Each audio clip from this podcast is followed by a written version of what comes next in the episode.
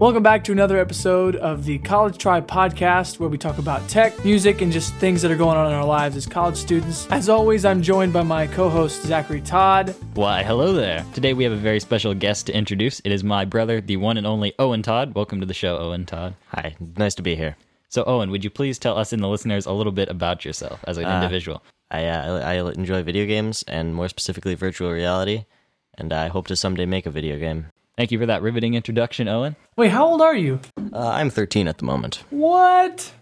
I thought you were older. I thought you were like 15 or something. Oh, I, I'm honored. Wow.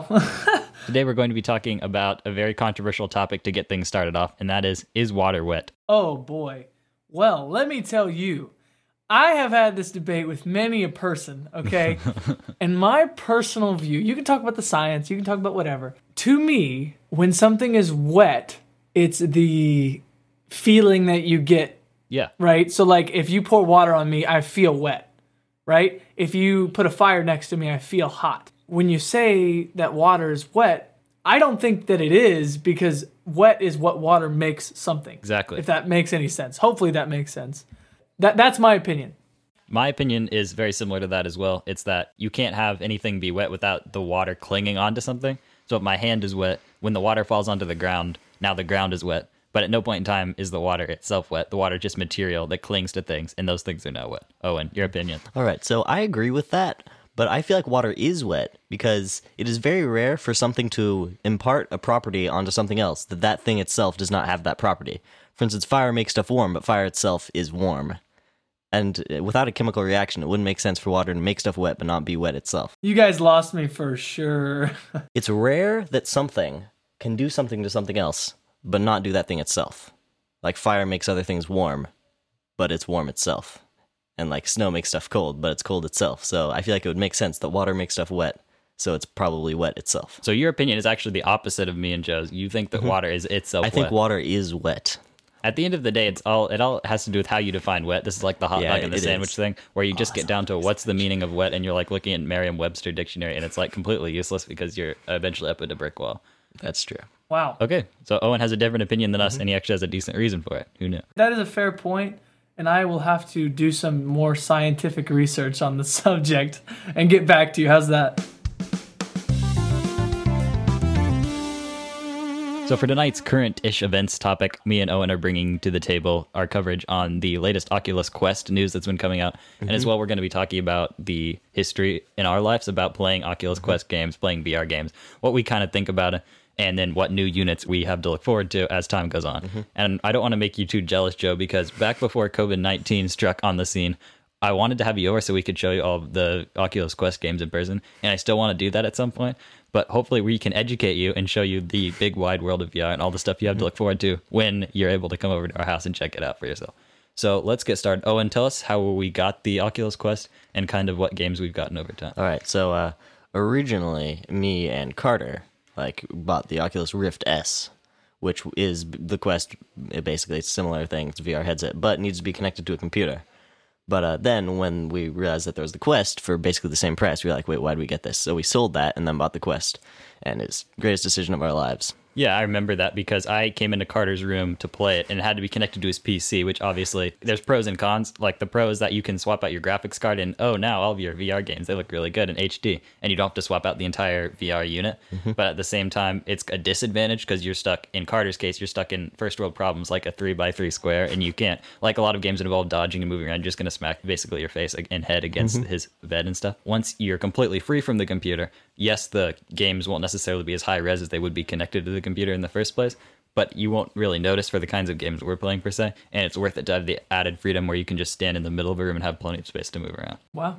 The only other benefit is there are certain games that unfortunately only work with PC VR. Like, of course, the legendary VR game above all else, Half Life Alyx, unfortunately is only on PC VR, which is a real shame. Have you played the VR for Super Hot? Oh, yes, Oh yes, Super we're Hot definitely going to talk about Super Hot. Okay, talk about that later, but continue Uh-huh. talking about what you're talking about because that's one of my favorite games on the PC to play. Yeah, we will definitely do that. I was getting all excited because I was like, when Half Life Alyx comes out, we'll buy it and put it on the Oculus Quest. And then, of course, there's a caveat as well. But isn't it the case where you have to have a certain headset to even begin with to play? Can you even Uh, play it on the Oculus you can, console? you can play it on Oculus consoles. Interestingly enough, So we could have played it on the first one we had, but we can't play it on the current we one. can play it on this one. We just don't have a computer good enough to drive it that Carter's willing to let us use.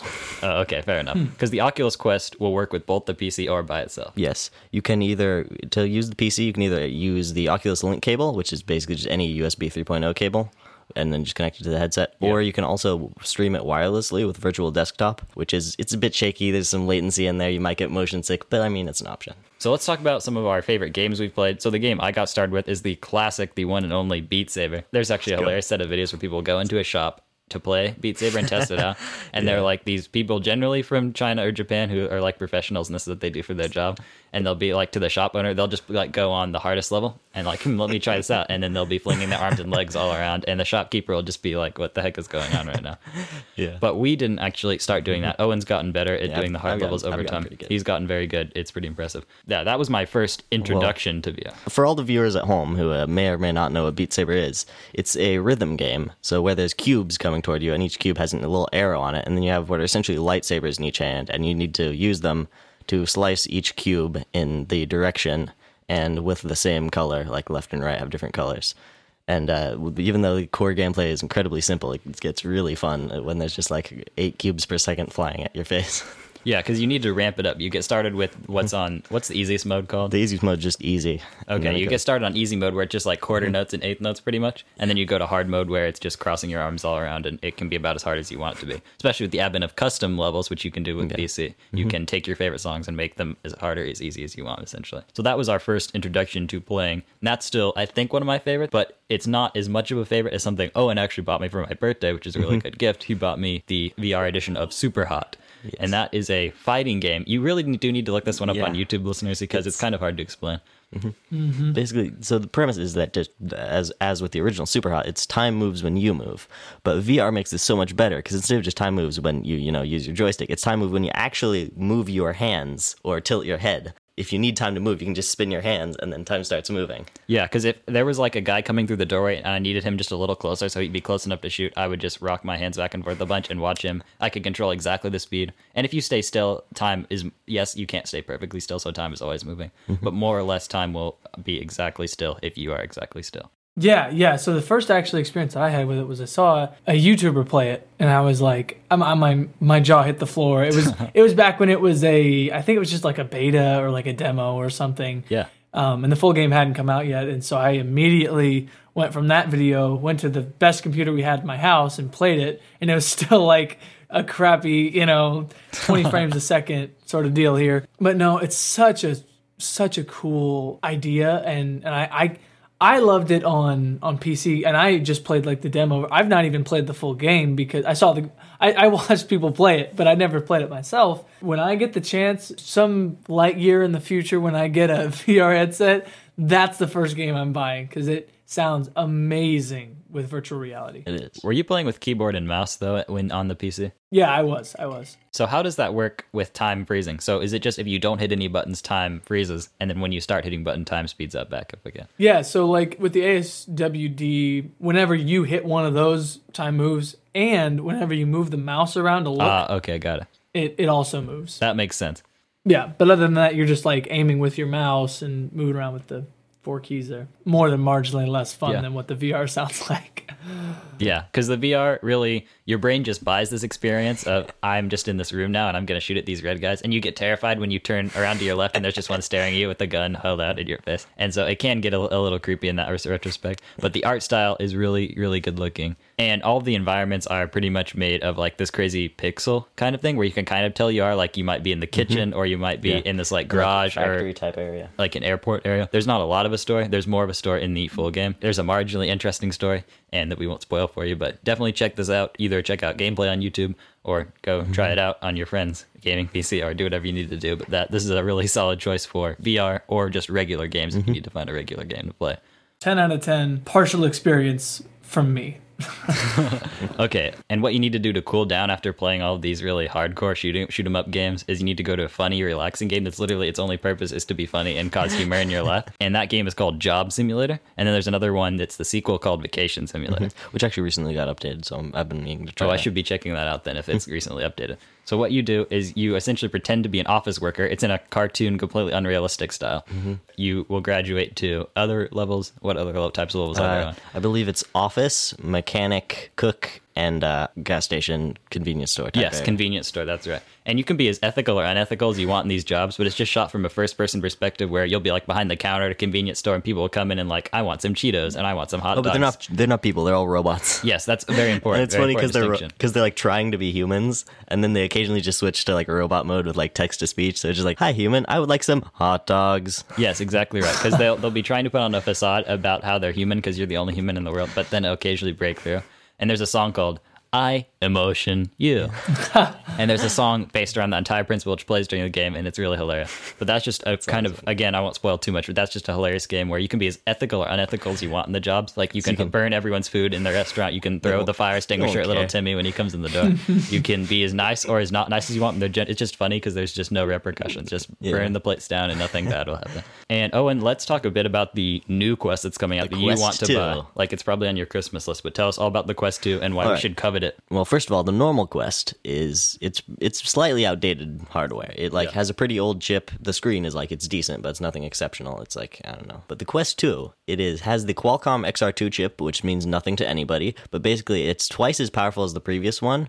Which, while theoretically that could give you better graphics, it is mostly in in the Quest 2 put towards a higher resolution because Yeah. the Quest 2 has almost 4K. It, So this one's going to give you 4K and 4K on each eye. it's just it's like 4K totally. It's just 2K by 2K per eye. So would the current one be able to get 4K if you hooked it up to the PC, or is that a limitation with hardware? No, it's literally just the screen is only so so high Okay, resolution. gotcha. So that's the main difference. That's the main difference, and also uh, it's supposedly it's a lot smaller and lighter, and so supposedly more comfortable. And the kind of interesting, a little sketchy thing about it is that last week we talked a lot about TikTok, Instagram, and privacy. Mm-hmm. Facebook is actually requiring you to sign Yes, up for a Facebook account if you want to sign Oculus up. with and the Quest and the Rift S, they're all owned by Facebook. Actually, not the Rift S anymore. They they dropped that. What? I didn't know that. I know Joe's mind is blown here. He mm-hmm. can't. He can no longer support Oculus because it's supported by the most creepy company mm-hmm. there is, Facebook. Yeah. Something really funny is the headset. Uh, is- it's inside out tracked, meaning you don't need anything in your room or anything. It just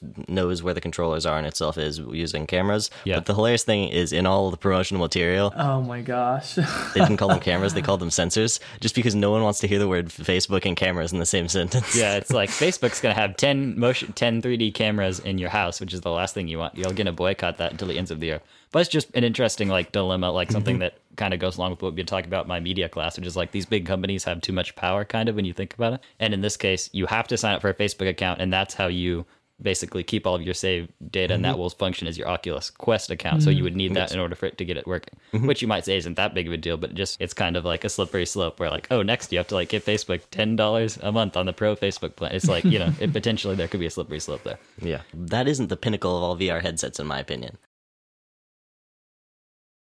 The pinnacle of all VR headsets is the HP Reverb G2. It's it's just it's 4K and uh, it's really bright and has like a 90 hertz refresh rate and uh, the incredibly nice audio solution developed by Valve for the Valve Index. I wanted to ask you what your thoughts were on the H- HTC Vive. Ah, the Vive. Okay, yeah. Tell me, tell me what you think about that. So the Vive is like it's like the original VR headset. It's like way back in 2016. It was like the first commercial VR headset. The probably the biggest drawback of the Vive is the controllers, which are the Vive wands, which uh, they just they don't have very many buttons. They have a, they have like one trackpad, which is like not quite a thumbstick but not quite a button, and one trigger and a grip button. Gotcha. Uh, also, another drawback to that is uh, it, it requires the base stations, so you need to actually put them in your room to, uh, and then connect them to your computer to uh, get tracking, so that it knows where everything is. It's pretty old at this point. The first time I heard a friend of mine say that he tried a, a VR headset, that was it. Like his brother Yeah. had gotten one, and he he went up and tried it. So I didn't know what your opinion was on it. Good stuff.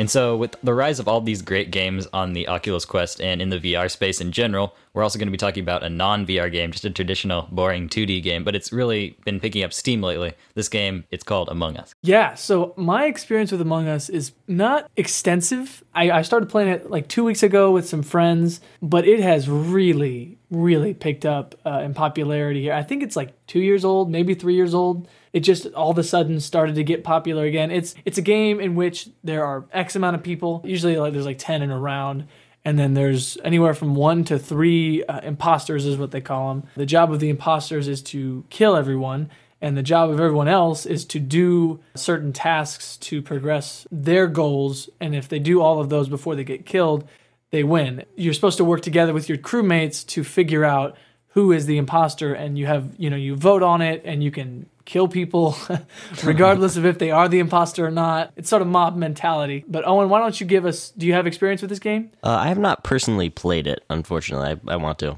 I, I definitely do like know how it works, and I definitely do think it would be very fun if I had friends. It's quite the game. If you've ever played, like I said, if you've ever played Mafia, I mean these these games are just so much fun. It's so fun to like to be in this like fictional reality where one of you is like trying to sabotage the other players and it's it's just a lot of fun. Okay, so let's just get this one thing out of the way. Is this like a TikTok thing where some 14 year old girl was like, hey, check out this cool game Among Us, and before long it had 1 billion downloads and everyone in the world knew what it was? I actually have no idea how it happened. I don't even know if the people who made the game know how it happened. Okay, Actually, if it, we'll it do back, but- research on this. If anyone knows the collegetrypodcast.com slash feedback, tell us how this got like so ridiculously popular for no reason because it's a two year old game, but now I guess it just had to be around for two years before people started to know about hmm. it. My introduction to it was kind of informal. I was just on YouTube and suddenly like all the recommended gaming videos, like it was nothing but 100% like these weird animated creatures that I hadn't seen before. Weird bean people. Yep. So I was like not fully sure what it was. I assumed it was from a game, but I was not fully positive. I just knew that I suddenly went from seeing zero weird creatures to like thousands of weird creatures a day, seemingly. And it is for Steam, right, Owen? It's not for console. It, it is on Steam and also it's on mobile. That, that's where I play it. Okay, cool. If it's on Steam, I should get it for my MacBook Pro, but that has a bad habit of catching on fire whenever I do anything on Steam mean- because it was never designed for it. I realized a uh, un- an unusual trend this year in gaming is uh, is bean people for some reason. Because first Fall Guys was really popular for like two weeks, Oh yeah. and then we have whole Among Us, weeks. which is really popular. Like, is there some other random game that's like Revenge of the Bean, bean People 3D that suddenly would be really popular in another two weeks? Well, I think you've just found the secret to making millions of dollars in the game industry. Draw people who are beans, and then your game will become popular no matter what. Stonks. Yes.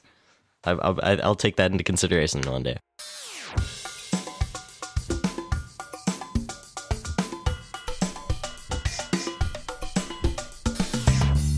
All right, apologies to all the non-gamers who are listening to this episode because literally, oh, it seems like like 99% of this episode is going to be focused on gaming in some way. We love you anyway. So the first game I'd like to talk about today is the Mario Kart franchise, and this is not exactly you know a small franchise that no one's ever discovered before. It's like one of the most popular games of all time, essentially.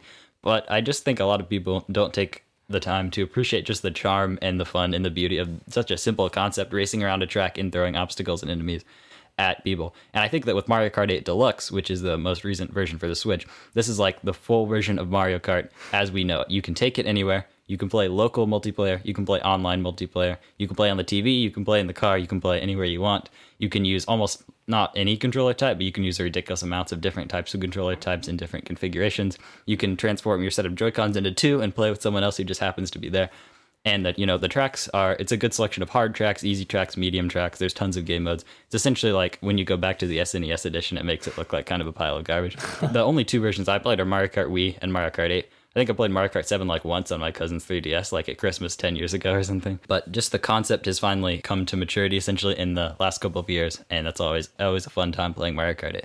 Personally, Mario Kart Wii was my favorite game. Well, I take that back. One of my favorite games to play on the Wii. This might be a hot take, but I don't like the Switch version.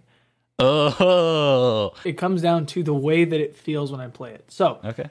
what I mean by that is when I played Mario Kart Wii with with a Wii controller. Okay, I hadn't driven a car at that point in my life. It felt like what driving a car would have been like in my mind at that time in my life. It was a great experience. It was a great feeling. It just felt like what driving felt like. And I remember when my brother got a Switch, I tried on one of the Joy Cons and it just didn't feel the same. And I tried using the, the, the joystick version and it still didn't feel the same. And I was like, You know, so that's that's my opinion. It all has to do with the feeling of driving, and it just didn't feel right on the Switch. What happened to me is I actually really messed myself up with my Mario Kart Wii skills. Because I played only Mario Kart Wii, I essentially got really used to playing with the Wii wheel, which is the worst type of controller ever because it's like just so mm-hmm. non precise. It's like, all right, if you want to make this exact turn, you need to move your hand 73.2 degrees. And it's just, you know, your mm-hmm. hands aren't really designed to do that. With the nunchuck, it's easy to get your character to go because you just move the joystick to the same position every time. Mm-hmm. Because I had gotten so used to that, I had to train myself out of using the Wii wheel, and I did. And so I trained myself out of it by just playing with the nunchuck over and over, and I was terrible. But I played online. I was a Mario Kart legend in my day. I could usually beat people online. Like occasionally, you get into rooms where people were really good and you couldn't beat them, but I was generally pretty good at that. So yeah, Joe's opinion is that you're used to the Mario Kart Wii physics engine. It feels good to play on, mm-hmm. and I'm actually the exact reverse. I'm more used to the Mario Kart 8 slash Deluxe physics engine these days, and I think that one feels more natural. But to each its own. It's like whatever you spent the most time playing, For sure. and whatever you can beat your brothers at is the best Mario Kart there. That is true. Absolutely agree. What's one of your favorite games, Joe? Oh boy. Well, I have to start with my all-time favorite game, Undertale, which is is definitely not a hot take if you're It's a very small indie game. You've probably never heard of it before. Yo, no, definitely wasn't the best game of the year for IGN in 2015. It's fine. So I I remember I, I saw somebody start the game. So I watched the first episode in somebody's playthrough, and I decided that on my Acer something model that started with a P and had like two gigabytes of RAM, that I was like, yeah, this is gonna be the game that I play on this computer. I'm gonna do it. And so I watched the first episode of them, and I I was just I fell in love, and then I ended up buying it for myself and finished it myself. No spoilers, but have you guys played it? No, I've never played it before, so no spoilers. Please. I I, uh, I watched my brother play through it. Not this brother, other brother. Other brother. Okay. So no spoilers, but it is one of the most engaging stories, one of the best stories in a video game that I've ever experienced. Just the way in which you get so attached to the characters through the not like the music and their dialogue and their actions and what you can do and and the fact that there's different endings. Uh, if you if you didn't know, the way that you play the game can result in different different endings and um, different things can happen. So I've actually only played one playthrough. I, I'd actually love to go back and, and do the other ones, but the way that that the endings can change and also well like I, I don't want to spoil anything for anybody but like Needless to say, there are different endings and interesting things will happen if you play it. Exactly. It's just a very good use of mechanics and music and making video game characters feel real and making you get invested in their character. The soundtrack's excellent. Make sure to check it out, people. So the next game that we're going to talk about is the Stanley Parable. I love that game. I love that game so much. So how I was introduced to this game is Carter is the only one in the house who can run a certain subset of games. If they aren't available for the Switch and if they will catch on fire on the MacBook Pro line of products, like you know certainly happens for me, then he can load them up on his game PC and play them. So he got I think a good deal on it for Steam. No, I think it was uh, I think it was like uh, the Epic Game Store occasionally does like free games for a week, and it was one of like, Oh, that's and right. it was so a game was free for a week. Mm-hmm. Yeah, so for the low, low the price Stanley of free, we got an insanely good game called the Stanley Parable. It, we were talking about Under, Undertale. Talk about multiple endings. there are what, like 21 or I 22 think that there's possible things? 19 endings. 19, okay, that's right. And there are more being added because the game is. They actually have a like, the hilarious re- trailer the that talks about yeah. how the game is being going to be released on other consoles Mm-hmm. with more endings. What? But it's going to be coming out in 2021, I believe. Yeah, I think so. That's awesome. I didn't know that either. yeah, check the show notes to learn more about the the eventual new version of the game that's coming out. But very very briefly, the game is all about you are playing as Stanley, not from the office though, but you are in a big office. It's just where you're walking around at WASD and you're exploring all the rooms. And there's a narrator that narrates what you're doing. That's all I'm gonna say. I'm not gonna explain any more about that because that's for spoiler purposes. But it, what you do is generally going to be narrated and there are different endings and like tons of different paths. Like you'll be overwhelmed because you, there's so many different things to try, and you'll be there for like three hours, like I was, just trying everything in the universe you can possibly think to try. So highly recommend checking that one out. That is a very interesting meta commentary on video games, is what I'll say. I, I've never played the game. I watched it on YouTube. Um, that's like one of the first things that I ever watched on YouTube was was that game.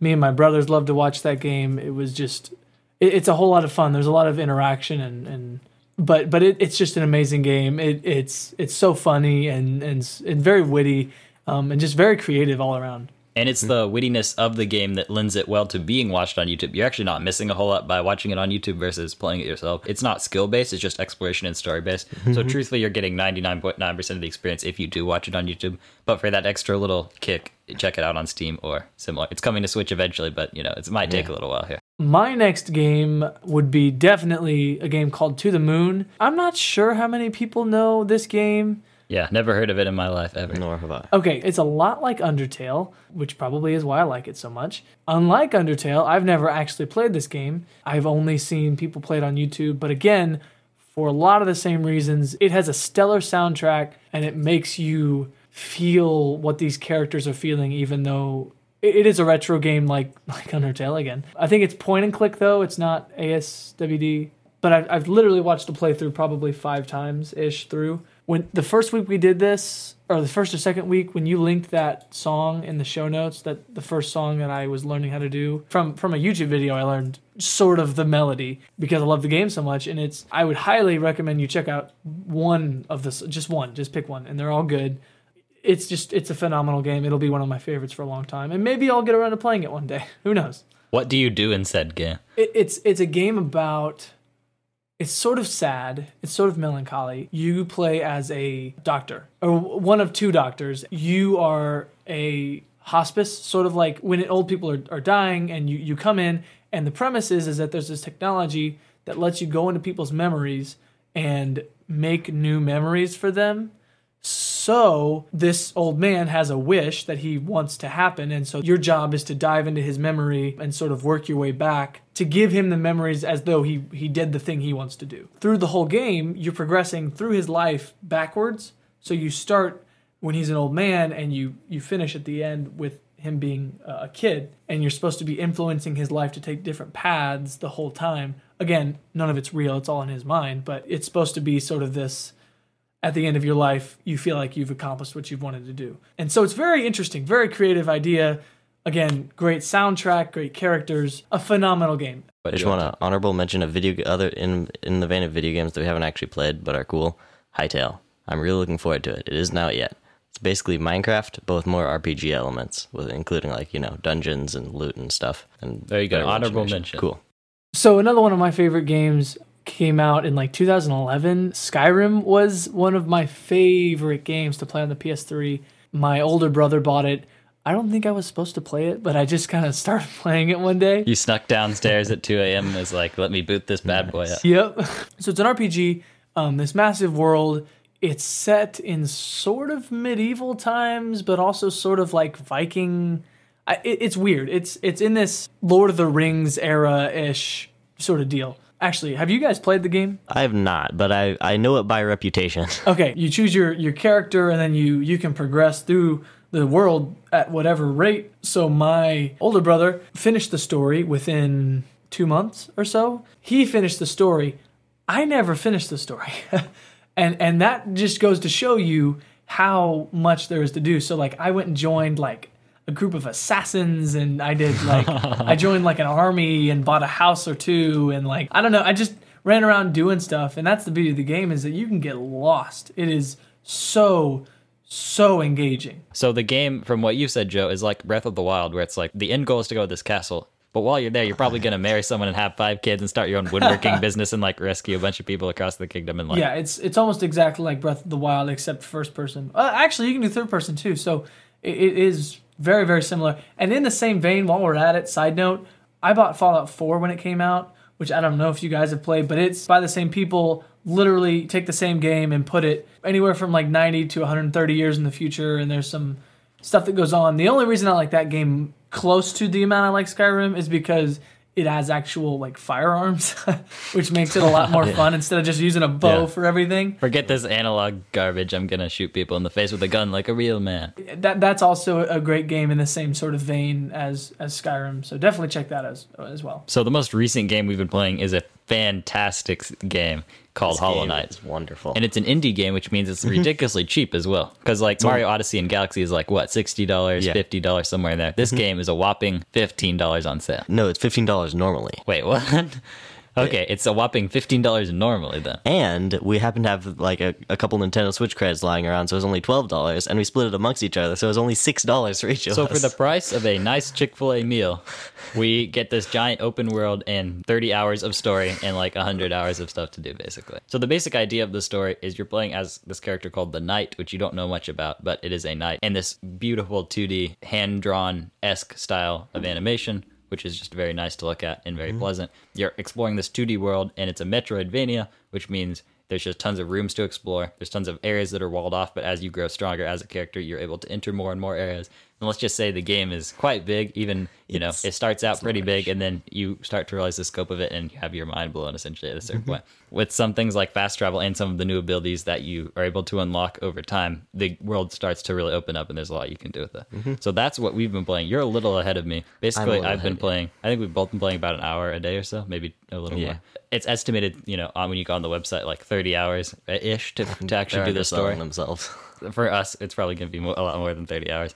And basically, you're just enough ahead of me that if I get stuck, I'll ask you how to do XYZ test, and then you mm-hmm. do, and you'll direct me, come down and direct me to. But you're just enough ahead of me. And then whenever you're playing, I will avert my eyes if I walk through because I don't want to get spoiled on anything. It's like a fine line because I'm using the wiki to figure some things out when I get stuck, but it's a fine line because I don't want to spoil the entire mm-hmm. game either because it's a really good story.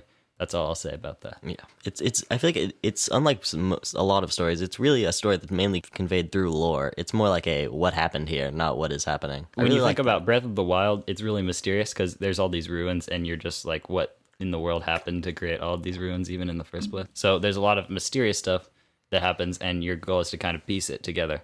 something that's kind of interesting is I'm like 20 hours into this game, and I still don't really know what the main goal is. Like you get like some markers on Yeah, your map that you need to go to, but like I don't know what like what doing this actually means, and yet I'm still playing because it's fun. Yeah, there's a lot you can do. There's always all sorts of different things you can buy or different places you can try to get up to and stuff. And there's it's not explicitly telling you to do anything, but it's guiding you enough that you can mm-hmm. go find the areas you need to go to. And enough areas are walled off to begin with that you get this ability that unlocks this or this ability and so on. More obviously it's more complicated than that, but that's the basic structure.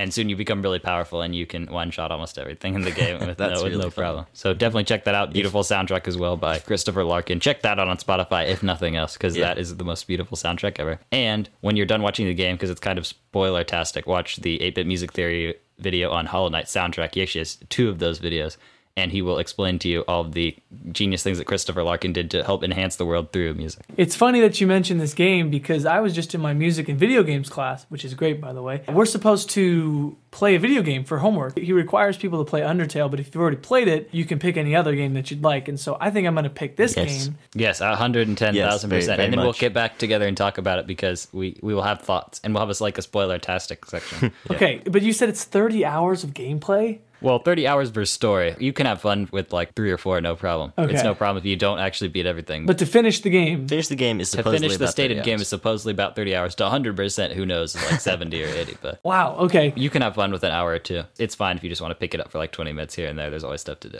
And I, I am very much looking forward to that now. I probably need to get on that because I think the assignments, we have to like play the game and then write an essay about the music. I should take this class. This class seems pretty I- good. Oh, it's great. It's really great. You should take it next semester. It's a great elective to take. Anyway, just thought I'd mention that. And also, 8 Bit Music Theory is freaking amazing. I loved his video on reharmonization because, oh, I love that stuff. I love that stuff so much. That's like a lot like the Charles Cornell stuff we mentioned last time. Essentially, if you have any interest in music whatsoever, Mm-hmm. and even I, unfortunately, at the point where I understand maybe like 40% of what he's talking about, like I definitely don't understand even close to all the, but the parts I do understand are good. And of course, I'm always learning more just by watching the videos. Speaking of games with really good music, I've never played this game, but I've heard the music. Doom. Doom has really good music. Oh, that's right. That's all the heavy metal stuff that you keep. I believe the technical classification of it is industrial glitch metal, but yes. Uh, basically, heavy metal for you folks at home. Yeah, because he'll he'll come in and like start playing the screamo music, and he's like, "Check out this great video game music I found." What's especially cool about the Doom's music is it's extremely adaptive to what you're doing. Yeah, So, because you told me that actually every combination isn't on the soundtrack because it can't be, mm-hmm. because every possible layer of the music combined is just the music, so the music wasn't made as a track. The music was made as just tons of tracks layered on top of each other that the game can adaptively. which is pick- kind of how up. Hollow Knight works too. There's There's there's, like a, a- layer added when you're mm-hmm. fighting an enemy. There's a layer added when you're in this room versus this room versus talking to this character. Unfortunately, every combination actually isn't on the soundtrack either. You can go to YouTube to get the full mixes if you want to. I'll link a playlist of actually every single combination. Essentially, is what you can get on YouTube. The, sa- but this, course, the soundtrack just has like I'm assuming Christopher Larkin's favorite of the mixes. All right, let's fin- let's close us out with Portal, Joe. I've played Portal 1 briefly at my cousin's house in probably 2013 or something. Okay. very long time ago, but I have much more experience with Portal 2. One of my older brothers got an Xbox and was super edgy because we all had PS4 and he got an Xbox. And he also got a Samsung and we all had Apple and we were like, bro, what are you doing? But he got that and then he got uh, Portal 2, I think came with it. I played that game when I was younger and I watched him play it. I didn't really understand everything. Over quarantine, I recently I got like a nostalgia attack and was like, I have to play Portal 2 right now or I'm gonna die. And so I bought it and I played through it again. Amazing game. I don't know if you guys have played it or not. I don't want to say anything. We have not yeah. played it. Okay. The music is good, but it's not why I play it. I think I, I like to play it because I love, and this is what you said, sort of reminded me of, of what you said with Hollow Knight, is that you're sort of piecing together what has happened. And, and a lot of that actually comes from the first game because the effects of the first game can very, very easily be seen in the second game, which I think is awesome. And you get to learn more about the history of, of Aperture, this this fake company that you're you you should play the game. It's very, very, very, very good. I don't know how much I can talk about. Uh, you may or may not know this. Uh, that Portal actually takes place in the same universe as Half Life. I did. Okay, but I haven't played Half Life. That's I've never played those. Which takes place cool. in the same universe as Half Life. Alyx, obviously, because that's the quote unquote. It was a meme that. for a while, like when are we going to get Half Life 3? But Valve is a company that prioritizes quality over quantity. Hmm. So, like every, you know, 15 years, they'll release a new game essentially, and Mm-hmm. the fans are begging for it. So, it doesn't seem like it's an official Half Life 3, but Half Life Alyx is a pretty good It's look at what's going to happen next. it's Half series. Life. It's basically Half Life 1.5. So, it's happening in between Half Life 1 and Yes, Half Life it 2. happens in between Half Life One and Half Life Two. Also, by the way, did you uh, get Portal Two on PC or console? I got it on PC. Cool. So in that case, you should check out. I've not I've not personally experienced this, but I've heard about it and it's supposedly really good. A mod for the game called Portal Stories Mel, and it's uh, supposedly it's made by fans and supposedly basically Portal Three. It's just like some it's just more game. That's that's what I've heard, and I actually downloaded that because I, I saw it on YouTube, Oh, cool. but I haven't played through the whole thing. Although I know that chronologically, based on what I have played, it actually it's like a, it's like the prequel to both of the both of the actual games. It's so far it's very cool, but I haven't played through the whole thing, so we'll see how it goes. And Owen, you've also been wanting to develop your own games recently. So once you get all of your money together for your mythical PC that's coming up, Carter's giving you all the parts you need for it, or giving you the ideas for the parts, and then you'll buy them. And then you will start trying to make your own games, which you have a few ideas for, which you can you feel free to talk about those or some of the things you're going to work on there. I hope to make a game someday. Really, any game. I just well, I hope I at least make one game. I, a game that I really want to make that I think would be really fun is uh, Smash Brothers, but it's like only in the air because that's the best part of Smash Brothers. So would you have unlimited jumps in this game? Yeah, you'd have unlimited double jumps basically. unlimited double jumps. Okay, I like I like where and also uh, another uh, idea I had was a, a open world game in, in VR. But the only problem is the reason no one's made one of those is technological limitations, which I'll probably not be able to overcome. But I can try. There you go. you just gotta wait for the technology to catch up and become powerful enough. Mm-hmm. I think. I, I look forward to like in ten years when graphics now look like GameCube graphics.